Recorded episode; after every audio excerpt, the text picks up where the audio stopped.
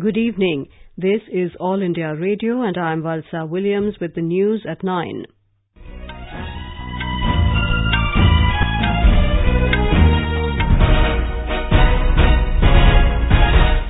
The headlines. Prime Minister Narendra Modi exhorts officers to work towards ensuring a home for every family by 2022. Cabinet approves Jammu and Kashmir Reservation Second Amendment Bill 2019 to ensure 10% quota for economically weaker sections in education and employment. 20,000 more health and wellness centers under Ayushman Bharat to become functional by March next year, says Health Minister Dr. Harsh Vardhan. Supreme Court asks Uttar Pradesh government to file status report on accident of Unnao rape victim by tomorrow. In sports, India's Gaurav Solanki and Pinki Jangra enter quarterfinals of international boxing tournament in Russia.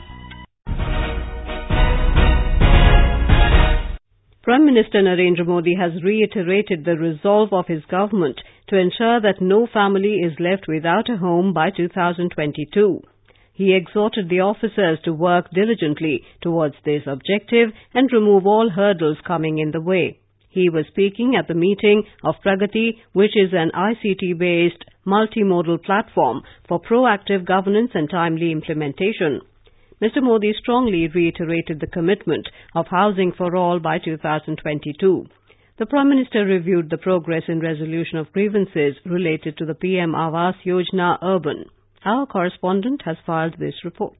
Pradhan Mantri Awas Yojana was launched in 2015 with the aim to provide affordable housing to the weaker section of the society. The scheme has two components, Pradhan Mantri Awas Yojana Urban and Pradhan Mantri Awas Yojana Grameen. Under the Pradhan Mantri Awas Yojana Urban, a total 85 lakh houses have been sanctioned while more than 26 lakh homes have been completed so far. Under the Pradhan Mantri Awas Yojana Grameen, a total of 1 crore 54 lakh rural homes have been completed and in the second phase, 1 crore crore 95 lakh houses are proposed to be built in the rural areas. The houses will be provided with amenities like toilets, electricity and LPG connections. Swati Rakheja, AIR News, Delhi.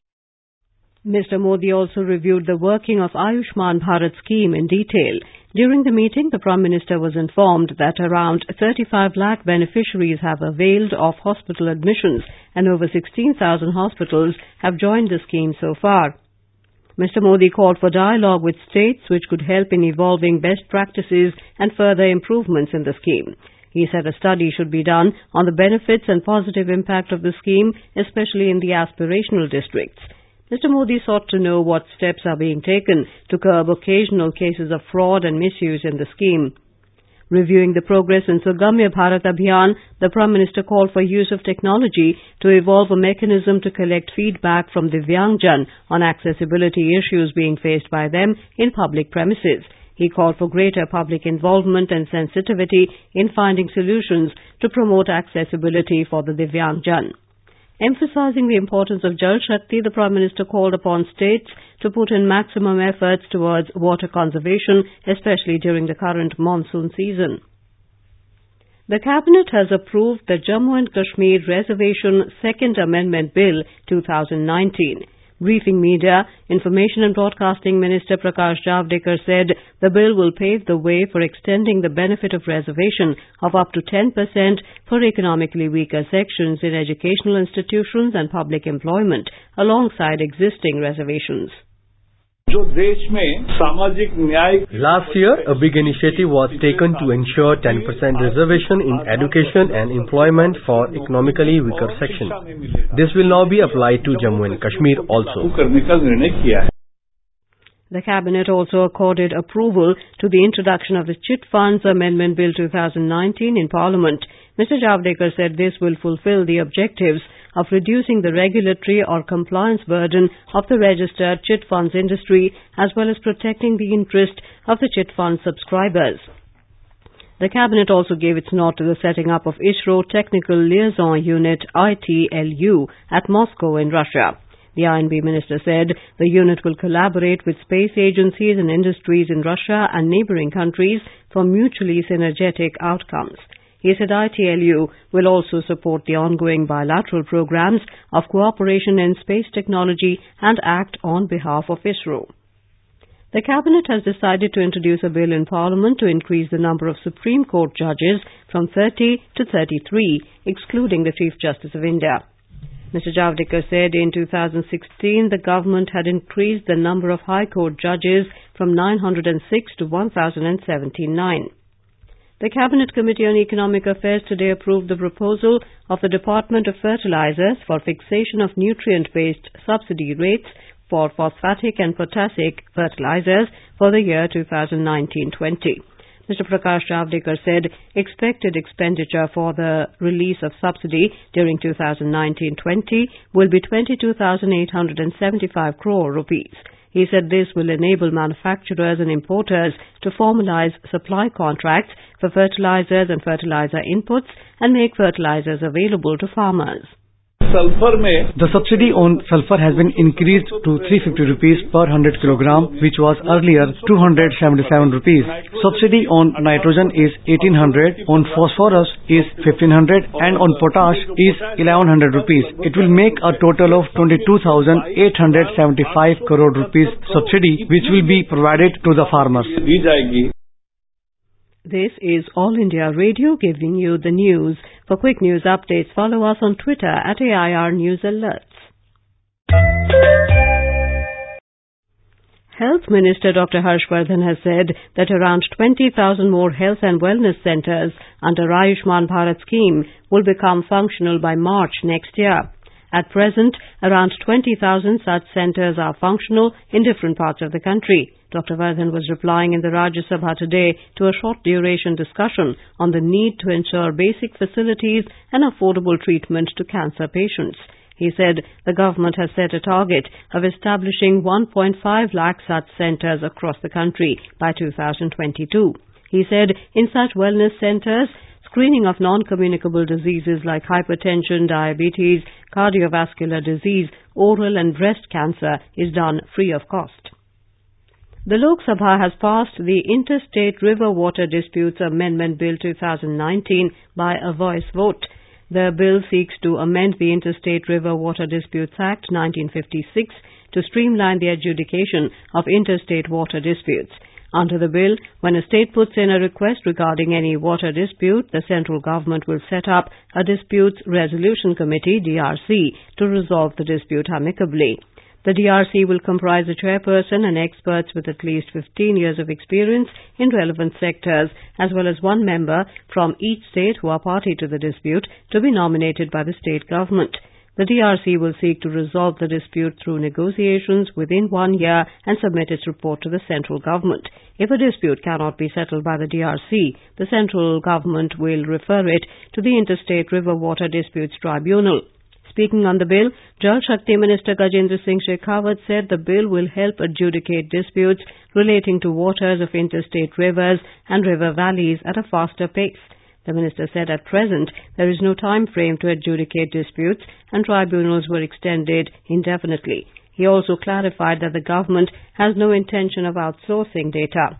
Manish Tiwari of Congress opposed the bill, saying it is faulty he said the centre has not consulted the states before bringing up this bill. Kalyan Banerjee of Trinamool Congress said states should have been consulted before bringing the bill. The Lok Sabha has passed the Public Premises Eviction of Unauthorized Occupants Amendment Bill. The legislation amends the Public Premises Eviction of Unauthorized Occupants Act 1971, which provides for eviction of unauthorized occupants from public premises in certain cases. The bill adds a provision laying down the procedure for eviction from a residential accommodation. If a person in unauthorized occupation of a residential accommodation challenges the eviction order passed by the estate officer in court, he will be required to pay damages for every month of such occupation. Moving the bill in the House, Housing and Urban Affairs Minister Hardeep Singh Puri said the amendments will facilitate smooth and speedy eviction of unauthorized occupants from government residences. The Rajya Sabha has passed the Motor Vehicles Amendment Bill 2019 with some amendments. The bill was passed with 108 members voting in favour of the bill and 13 against. The bill will again be sent to the Lok Sabha for approval as it was passed with amendments. The bill seeks to amend the Motor Vehicles Act 1988 to provide for road safety.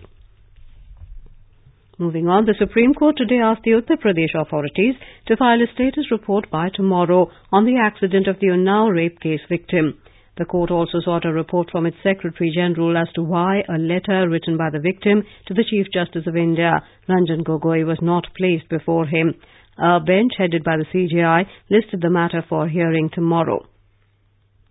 The observations came when senior lawyer V. Giri, who is assisting the court as an amicus curiae in child rape cases, sought urgent listing of the Unnao rape case. Meanwhile, the CBI has registered a case against suspended BJP MLA Kuldeep Singh Sengar and 10 others under murder charges in the accident case of the rape survivor. India has offered a grant of 5 lakh dollars to the Gambia for skill development and cottage industry project. The decision was taken during the delegation-level talks between President Ramnath Kovind and his Gambian counterpart Adama Barrow in Gambia's capital Banjul. The two countries also signed an MOU for cooperation in traditional systems of medicine and homeopathy. Mr. Ramnath Kovind said India and Gambia have much to offer to the world in these two fields in the field of traditional systems of medicine and homeopathy. As two ancient societies, both our countries have much to offer to the world from the fields of Ayurveda and other forms of traditional health practices. We received the instrument of ratification of the International Solar Alliance framework agreement from the Gambia. This will open up new opportunities of collaboration between the two countries on solar energy and help in combating climate change. Back home in Madhya Pradesh, incessant rainfall has thrown life out of gear in many parts of the state. The Met Department has issued a red alert for very heavy rainfall in 16 districts of the state for the next 24 hours. More from our correspondent. Heavy rainfall created havoc in Khandwa district and adjoining areas leading to severe waterlogging. Agni river continued to flow above the danger mark in the district. Road connections between Raisen and Vidisha and Bhopal and Sehore have also affected. In Khargone district, rivers also crossed the danger mark, while several areas in Badwani district too are inundated due to heavy rainfall. Sanjeev Sharma, AIR News, Bhopal. In Bihar, the flood situation is slightly improving as water level of major rivers including Ganga, Bagmati, Buri Gandak and Adhwara is decreasing. However, rail traffic on Darbhanga Samastipur section remained suspended for the fourth day due to inundation of railway tracks. 22 trains have been cancelled whereas 8 trains were diverted. More than 88 lakh people in 13 districts are reeling under the impact of floods in the state. In Jammu and Kashmir, an unidentified terrorist has been killed in a gunfight that broke out between terrorists and security forces in Shopian district this evening. Security sources said the body of the slain terrorist has been recovered along with arms and ammunition. His identity and group affiliation is being ascertained. On to sports now. Commonwealth Games medal winners Gaurav Solanki and Pinki Jangra registered comfortable victories to enter the quarterfinals of the Magomed Salam Umakhanov Memorial International Boxing Tournament in Kaspiysk, Russia. Solanki, who won a gold at the Gold Coast CWG last year, defeated Russia's Murad Rabadanov 5-0, while 2014 CWG bronze winner Jangra got the better of Belarus's Burim Yana by a similar margin. Also making the last eight stage was Neeraj in the women's draw of the event, which is into its 21st edition this year. Neeraj, a gold medalist from this year's India Open, defeated Gerasimag Nyamsuren of Mongolia in a unanimous verdict. And now before we end the bulletin, the headlines once again. Prime Minister Narendra Modi exhorts officers to work towards ensuring a home for every family by 2022. Cabinet approves Jammu and Kashmir Reservation Second Amendment Bill 2019 to ensure 10% quota for economically weaker sections in education and employment. 20,000 more health and wellness centers under Ayushman Bharat to become functional by March next year, says Health Minister Dr. Harsh Vardhan. Supreme Court asks UP government to file status report on accident of Unnao rape victim by tomorrow. In sports, India's Gaurav Solanki and Pinki Jangra enter quarterfinals of international boxing tournament in Russia. And that is all in the news at 9. Good night.